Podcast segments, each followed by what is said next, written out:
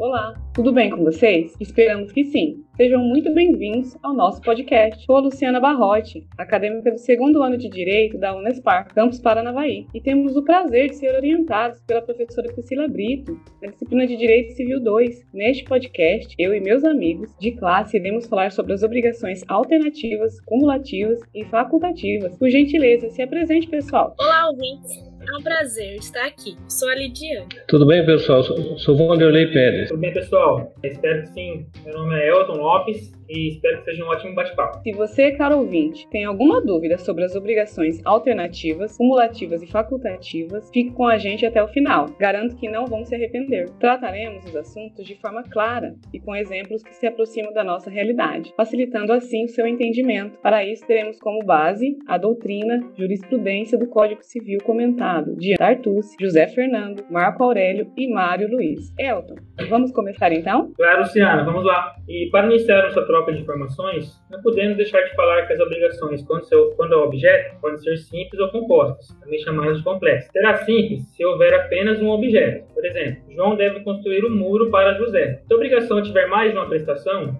será composta, se classifica em cumulativa ou, ou alternativa. Será cumulativa se houver mais de uma prestação no vínculo e todas devem ser cumpridas para a satisfação do credor. É, exemplo, Pedro deve dar o carro e construir uma piscina. Podemos notar aí nas cumulativas que tem a conjunção e. É, mas galera, atenção para um detalhezinho. As obrigações cumulativas podem ser também chamadas de conjuntivas. Por isso, não se espantem se em alguma questão de concurso ou em alguma doutrina aparecer o nome conjuntivas. Como falado antes, é uma obrigação composta, sempre havendo mais de um objeto. Outro modo de obrigação composta são as alternativas. No caso, que se houver mais de uma prestação no vínculo, o devedor cumpre apenas uma delas para satisfação do credor. Um exemplo, Pedro deve dar o carro ou construir uma piscina. Neste exemplo, podemos ver a conjunção alternativa ou. E é bom dizer também que o fato de haver mais de um lugar ou forma de pagamento não transforma a obrigação em alternativa. Muito interessante, Elton. E você pode dar algum exemplo disso que você acabou de dizer? Que o fato de haver mais de um lugar ou forma de pagamento não transforma a obrigação em alternativa? Com certeza, Lu. Posso citar um exemplo muito simples. Se a loja permite pagamento em cartão ou dinheiro, temos duas formas de pagamento, mas a prestação é única, dar certa quantia pecuniária. Vale lembrar que as obrigações também podem ser chamadas de disjuntivas. Então, assim como nas cumulativas, vamos guardar os dois nomes, ok? Ok. Elton, é muito importante distinguir as obrigações simples das compostas, pois iremos tratar aqui dos dois modos. Para começar a esmiuçar então as obrigações alternativas, vou dar a palavra ao meu colega Vanderlei. Ok, Luciana. No início, vou fazer a leitura do artigo 152 do Código Civil, em seu caput diz: Nas obrigações operativas, a escolha cabe ao devedor, se outra coisa não foi estipulada. Considerando que na obrigação alternativa existem duas ou mais prestações, quem irá escolher qual das prestações deverá cumprir? De acordo com o cabo, a escolha cabe ao devedor, se outra coisa não se estipulou. E se no contrato não constar que a escolha da prestação cabe ao credor ou terceiro, a escolha caberá ao devedor. Por exemplo, João, que é o devedor, obrigou-se a entregar um carro e um trator para Felipe, é o credor. Quem irá escolher será entregue o carro e o trator será João, pois não consta no contrato que a escolha será Felipe. Ou seja, se João entregar o carro, a obrigação será extinta. Ou se João resolver entregar o trator, a obrigação também será extinta, pois a escolha do que será entregue cabe a João, que é o devedor, se outra coisa não se estipulou no contrato. Bom, pessoal, como bem disse o Vanderlei, se houver consenso entre as partes, o direito de escolha será sempre do devedor. E esse artigo 252 nos traz quatro parágrafos. Vamos explicar um a um a partir de agora, começando pelo primeiro parágrafo, que ficará a cargo da nossa amiga aí, Lidiane. Sim, Lu, vamos seguir. O parágrafo primeiro vem nos dizer o seguinte: não pode o devedor obrigar o credor a receber parte de uma prestação em parte em outra. Nesse caso, se foi estipulado em contrato que o devedor tinha a obrigação de entregar ao credor 200 sacos de arroz ou 200 sacos de milho. É vedado ao devedor querer entregar 100 sacos de milho mais 100 sacos de arroz para sanar a obrigação. O devedor somente irá se eximir a obrigação se dar os 200 sacos de arroz ou os 200 sacos de milho. Já no parágrafo o legislador nos traz a situação de pagamento de obrigações em prestações periódicas. Assim diz o parágrafo. Quando a obrigação for de prestação periódica, a faculdade de opções poderá ser exercida em cada período. Lidiane, você poderia explicar pra gente o que seria uma prestação periódica? Com todo prazer, Lu. A prestação periódica é a prestação que é cumprida de tempos em tempos, semanalmente, mês a mês, ano a ano, dentre outras, sendo a escolha exercida em cada período. O devedor irá escolher a prestação, qual prestação irá cumprir em cada período. Por exemplo, Carlos obrigou-se a entregar mensalmente a merenda de uma escola. No contrato constava que Carlos poderia entregar frutas ou sanduíches. Como a entrega é mensal, todo mês Carlos poderá escolher se irá entregar frutas ou sanduíche. Nesse caso, a lei confere a Carlos o direito de escolher mensalmente o que será entregue, pois a obrigação de Carlos é periódica. Obrigado, Ficou bem mais fácil de entender com esse exemplo. E Vanderlei, ainda no artigo 252, temos o parágrafo 3 que diz: No caso de pluralidade de optantes, não havendo acordo unânime entre eles, o acordo tem que ser unânime decidirá o juiz, fim do prazo para este, assinado para a deliberação. O que o legislador quer nos, nos dizer é com essa pluralidade de optantes. Isso pode ocorrer? Várias pessoas podem escolher a obrigação imposta, Vanderlei? Sim, Luciano. Quer dizer que a escolha da prestação na obrigação alternativa poderá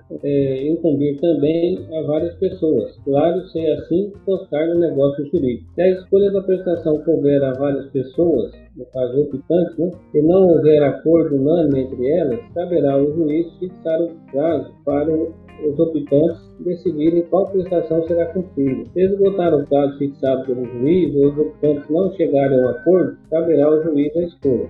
Vamos a mais um exemplo. Três agricultores compraram a fazenda do Fabiano. Constava no contrato que os três agricultores deveriam pagar pela Fabiana a quantia de 100 mil reais em espécie ou equivalente em madeira. Como podemos ver, temos uma obrigação alternativa pois os agricultores poderão pagar com dinheiro ou madeira. Também temos uma pluralidade de optantes, são os agricultores, que deverão escolher se irá pagar com dinheiro ou madeira. Assim, se os agricultores não decidirem qual maneira irá pagar de forma unânime, dentro do prazo estipulado, será o juiz que irá decidir a forma de pagamento. É assim mesmo. Quando tem mais de uma pessoa, às vezes as opiniões são diferentes e os devedores, ao invés de resolverem de forma rápida a obrigação, preferem levar ao juiz. Isso demanda muito mais tempo e dor de cabeça para todos. Sem falar que estamos usando a máquina pública para uma questão que muitas vezes poderia ser resolvida entre eles. E temos outra opção, que aparece na figura do magistrado, no artigo 252. É isso, Elton? Sim, Luciana. Olha o povo dando trabalho novamente para o judiciário, ao invés de resolver o negócio no diálogo, né? Mais um caso pode ser um procedimento muito demorado, e às vezes nem compensa tanto, né? O caso que vamos falar é no parágrafo 4 que nos traz o seguinte: se o título deferir a opção a terceiro e este não quiser ou não puder exercê-la, caberá ao juiz a escolha se não houver acordo entre as partes. Sim, pessoal, é permitido que um terceiro realize a escolha da obrigação, se assim constar no contrato. Mas pode ser que o terceiro não quer ou esteja impossibilitado, doente, internado, enfim, não é possível que o terceiro escolha. Se ainda assim as partes não chegarem a um consenso, a escolha caberá ao juiz. Então, traçando uma breve síntese do que foi dito até agora pelos nossos colegas, nas obrigações alternativas, a escolha da prestação poderá ser exercida pelo devedor, se outra coisa não se estipulou, no contrato, ou pelo credor, se constar no contrato, ou também por um terceiro,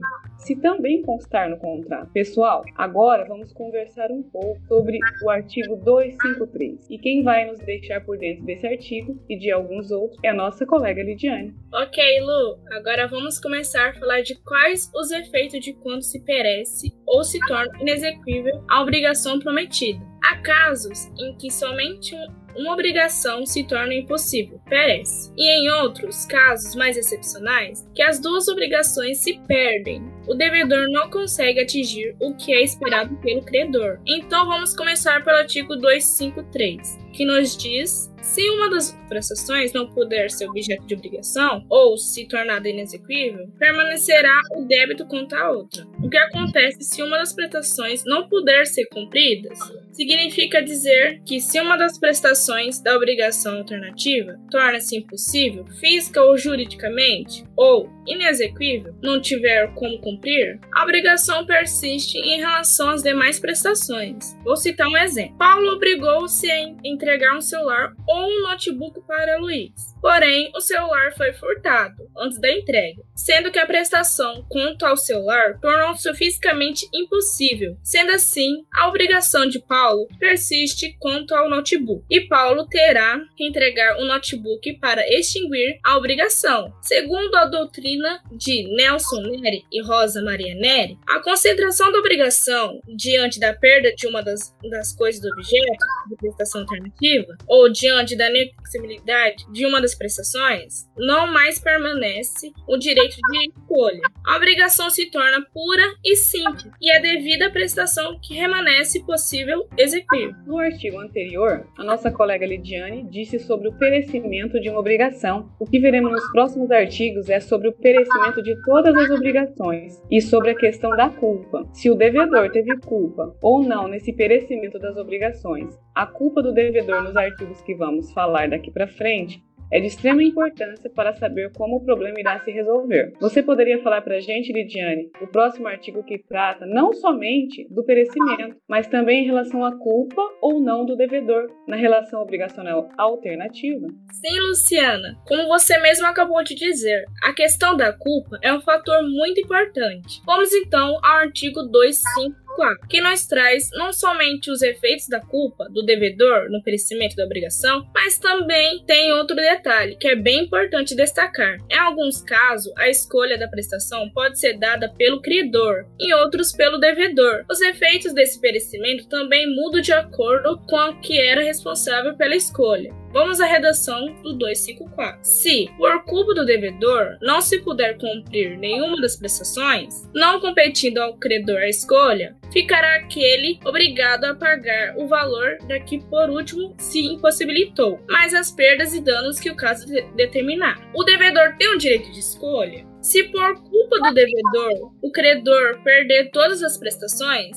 se o devedor tinha o direito de escolha, para o credor é relevante a saber a razão pela qual a primeira prestação pereceu. Tendo direito de escolha, o devedor a perda da primeira prestação é lícita. Por meio modo, quando perecer a última prestação por culpa do devedor, verifica-se o ato ilícito, razão pela qual o credor pode exigir o valor desta, mais perdas e danos. Vou citar um exemplo. João deve a Maria uma vaca mimosa ou um cavalo trovão. O raio mata a vaca mimosa. Veja que o devedor não teve culpa na perda. E por negligência, João deixa o cavalo escapar. Nessa hipótese, João só responderá pelo valor do cavalo, mais perdas e danos que Maria deverá comprovar. Da mesma forma, no outro exemplo, João faz um churrasco com uma vaca mimosa, perda por culpa, sentido amplo de João e João deixa o cavalo escapar. Nessa hipótese, João responderá pelo fato, pelo valor do cavalo, mais perdas e danos que Maria deverá comprovar. Nota-se, então, que com a escolha era do, como a escolha era do devedor, é irrelevante a razão pela qual se perdeu a primeira prestação. Pois bem, no artigo 254, a escolha era do devedor. Mas Vanderlei, e quando a escolha cabe ao credor? Quando o credor se responsabiliza, se responsabiliza pela escolha? Quais os efeitos na obrigação? Luciano, aí os efeitos mudam de figura. No artigo 255, que para uma melhor explicação deverá dividido, será dividido em duas partes. Nos a hipótese de quando é o credor responsável pela escolha e por culpa do devedor, perdemos uma ou todas as obrigações. Mas no primeiro é bom relembrar o seguinte: nas obrigações alternativas, se alguma ou todas as prestações se tornarem inexequíveis, ou seja, impossíveis de serem pagas, devemos identificar três informações preliminares. Primeiro, se todas as prestações se tornarem impossíveis, ou apenas uma ou algumas delas, e sem possibilidade de total ou imparcial. Segundo, sem possibilidade se deu por culpa ou sem culpa do devedor. E terceira, quem escolheria a prestação a ser cumprida, o devedor ou o credor? Vamos à primeira parte do artigo 255, que trata da perda de uma das prestações com culpa do devedor. Quando a escolha couber ao credor e uma das prestações tornar-se impossível por culpa do devedor, o credor deve, eh, terá direito de exigir a prestação subsistente ou o valor da outra com perda de danos. Por exemplo, o devedor deveria entregar um carro ou um cavalo. Porém, o devedor resolveu fazer uma viagem e, por estar em alta velocidade acima do permitido na via, provocou um acidente que deu perda total do carro. Ou seja, ele assumiu o risco que resultou no acidente restando apenas o cavalo. Com isso, o credor poderá ficar com o cavalo e a prestação subsistente ou o valor do carro mais perdas e danos. É, vamos à segunda parte da divisão desse artigo, que fala da perda de todas as prestações que se tornarem inexequíveis né, com culpa do devedor. É, se por culpa do devedor ambas as prestações se tornarem inexequíveis, poderá o credor reclamar o valor de qualquer das duas, além da indenização por perdas e danos. Para ilustrar com mais facilidade, podemos dizer um exemplo. O devedor deveria entregar um boi ou um cavalo, porém, o devedor resolveu matar o boi e fazer um churrasco, restando apenas o cavalo, que veio a fugir por culpa do devedor que deixou a porteira aberta. Com isso, o credor poderá exigir o valor do, eh, de qualquer uma das duas prestações, sem prejuízo da reparação por prejuízos materiais e morais. Pelo dispositivo em questão, percebe-se a natureza jurídica obrigação alternativa, uma vez que somente uma das prestações pode ser exigida, o valor do boi ou o valor do cavalo mais perdas e danos. Continuando com o próximo artigo, que é o 256, aí ele fala que ocorre se todas as obrigações se tornarem possíveis, mas nesse caso aqui é sem a culpa do devedor. Vejamos o que é expresso. Se todas as prestações se tornarem possíveis sem a culpa do devedor, extinguir-se-á a obrigação. Exemplo, o devedor deveria entregar um boi ou um cavalo. Veio uma enchente e matou os dois animais. Portanto, o devedor não teve culpa. Com isso, se o credor já havia pago pelo boi ou pelo cavalo, o devedor deverá devolver o dinheiro porque as partes retornam ao estado anterior. A obrigação é literalmente apagada, como se nunca tivesse existido. Né? Obrigado, Vanderlei. E falando sobre perdas e danos, o credor sempre deve ter documentos que comprovem os gastos e prejuízos.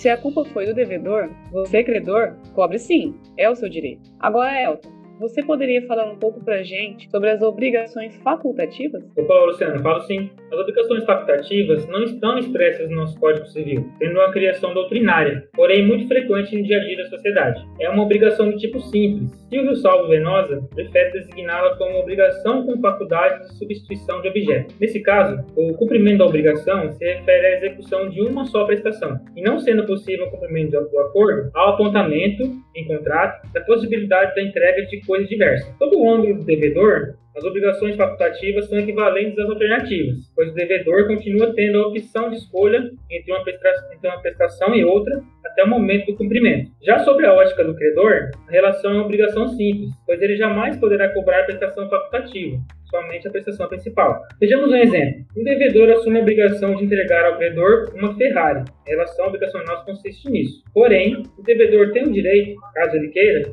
no dia da entrega da obrigação, ele entrega 200 mil reais ao credor, e não a Ferrari. Podemos ver de início que para o devedor, a obrigação é alternativa, pois pode adquirir a obrigação dando a Ferrari ou 200 mil reais ao credor. Já sob o olhar do credor, quando ele olha a relação obrigacional, ele enxerga somente a Ferrari. Ele não pode optar entre um carro, entre um e outro. Para o credor, a relação é simples. Notamos que a possibilidade de escolha é somente do devedor. Nessa relação, diferente das anteriores que vimos com nossos colegas, não há momento de escolha.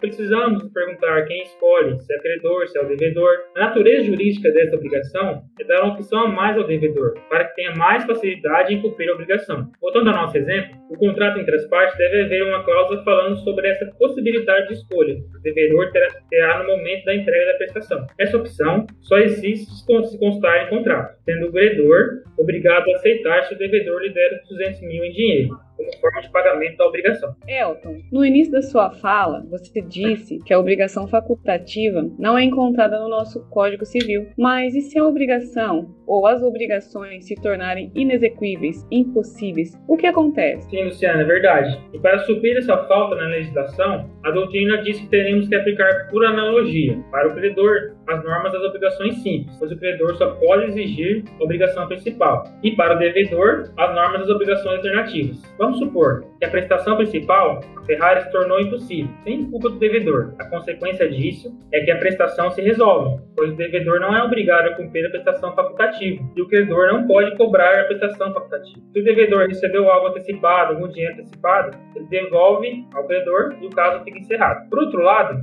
se a obrigação principal pereceu por culpa do devedor, neste, neste caso teremos duas situações. O credor poderá exigir o equivalente do, da Ferrari mais indenização por perdas e danos, ou o devedor pode cumprir a prestação facultativa. Obrigado, Elton. Bom, pessoal, ficamos por aqui. Quero agradecer a vocês, ouvintes e amigos, neste podcast, aos colegas de classe do segundo ano de Direito da Unespar, Campus Paranavaí, Lidiane, Vanderlei e Elton. Agradecer também à professora Priscila Brito, da disciplina de Direito Civil 2, pela oportunidade. Sou Luciana Barrote e encerro por aqui o podcast sobre as obrigações alternativas, cumulativas e facultativas.